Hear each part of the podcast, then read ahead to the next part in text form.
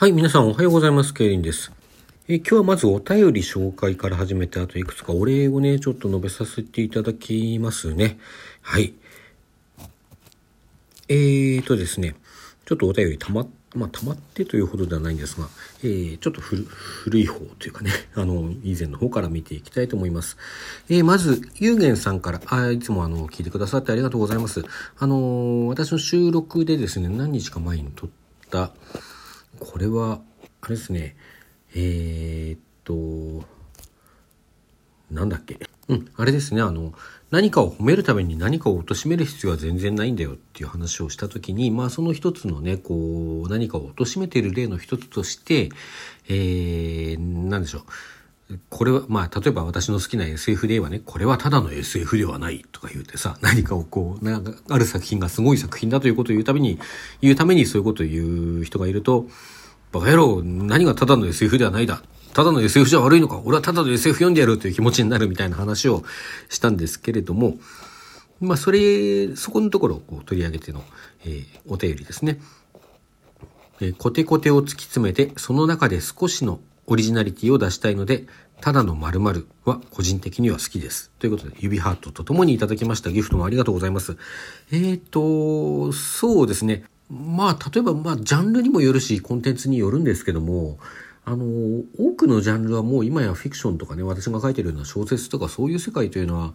もう長年書き続けられているものですから、割とこうアイディアはね、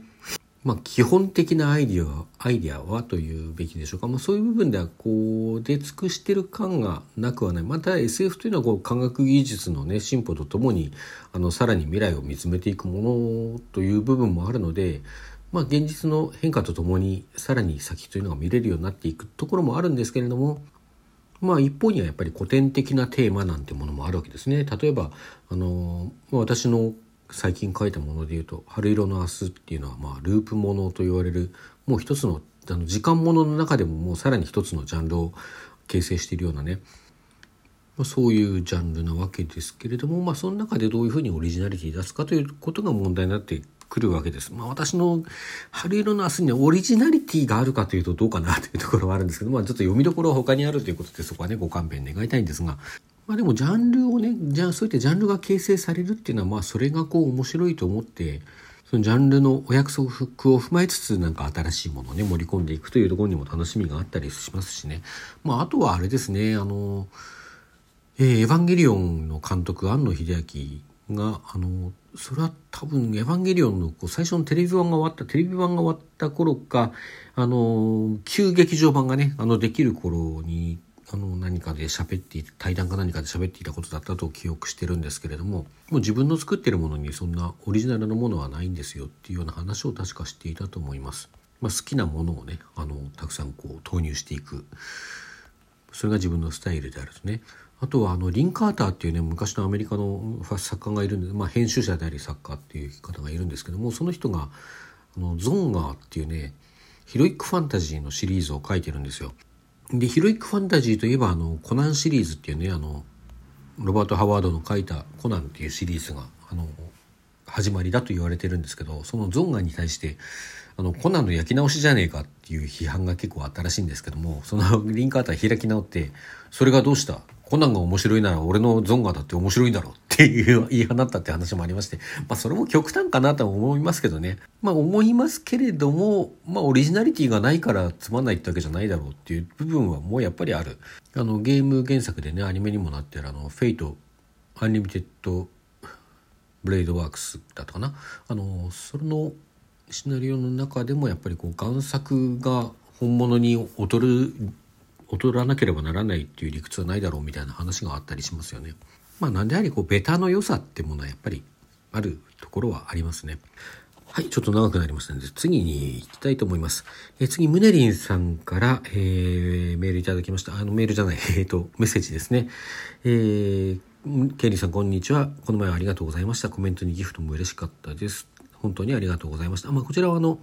ムネリンさんのお誕生ライブにお邪魔してですね、ちょっとギフト投げさせていただいたりしたという、その時の恒例ということで、あの、まあ、こちら、あの、楽しませていただいているのこちらなんでね、あの、全然こんな、あの、お礼とか、もうその場だけで、はい、十分でございます。あの、本当に、あの、おめでとうございましたということで、あの、なんか過去形にするの変なんですけど、おめでとうございますね。まあ、あの、もう何日か前のことということで、おめでとうございましたという、改めて、えー、言わせていただきますと。はい。そしてこれも同じく誕生、お誕生ライブにお邪魔した時のお礼ですね。棚からぼたもちこさんという方から、えー、メッセージいただきました。えー、来てくださってありがとうございます。とても嬉しかったです。おかげさまで素敵なお誕生会兼作品展になりました。コメントたくさんくださってとても心強かったですよ。ということで、何か心に届くものあったでしょうか？うんぬんということで、あの、来ております。どうもありがとうございました。あの、まあ、なんかね、すごく個人的なメッセージなので、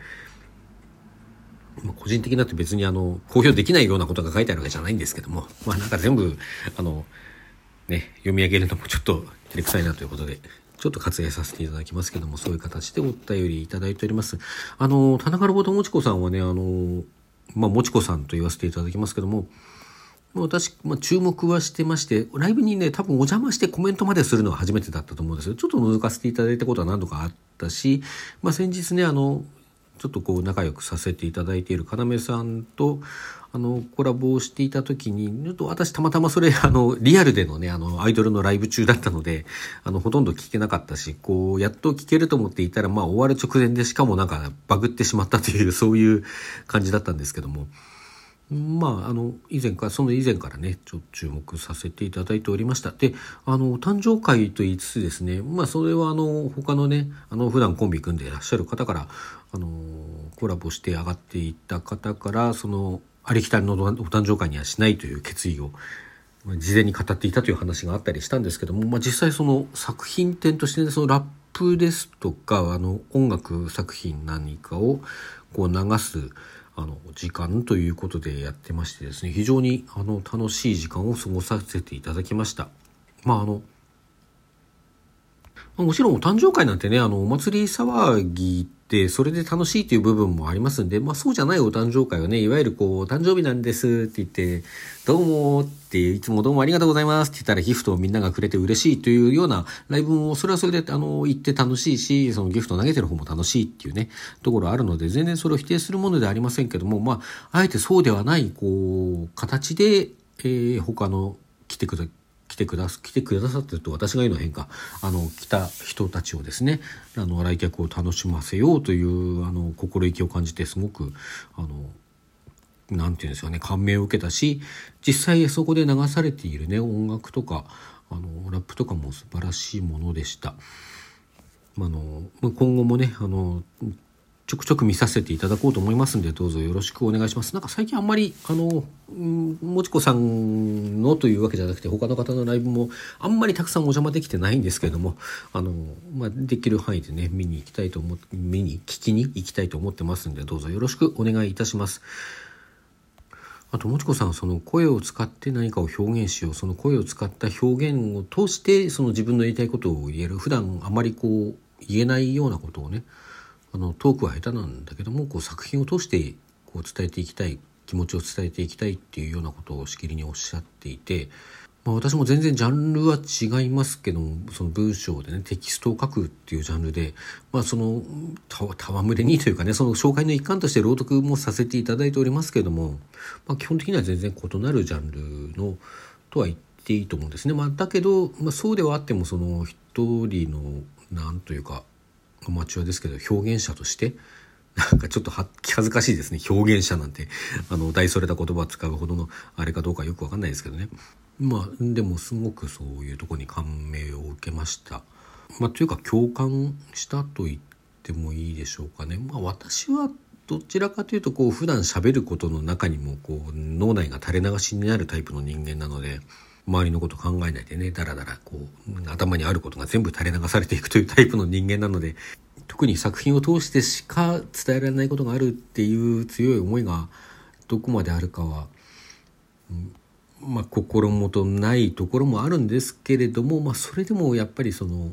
何でしょうかね作品にこそ込めたい何かっていうものがあるっていう点ではこう大きくはね共通したところがあると思うんですよね。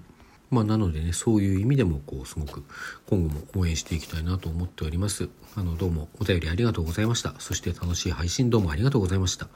はい、えー、来てるお便り以上なんですけれども、もう一件ですね、こう、お礼を言いたいことがありまして、えっと、昨日の夜のことなんですけど、あの、D さんという配信者さんいらっしゃいますね。ちょっと今、あの、しょっちゅう名前変えてらっしゃるんでね、今 D さんって名前じゃなくて、あの、なんかさっき見たらビレバーニーっていう名前で、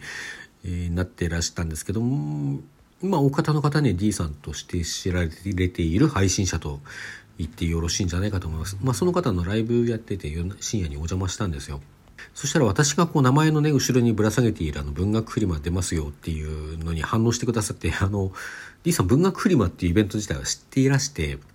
それですごくね、それに出るのすごいですねって言って、なんかむむちゃくちゃこう紹介してくださったんですよ。そしたらそこに来て、あの、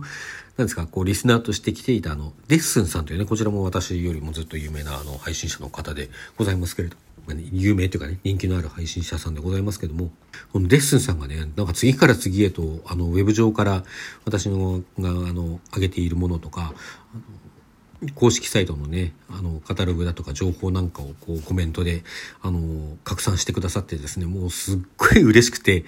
もう本当なんとお礼を言ったらいいかっていうね、あの、気持ちだったんでございます。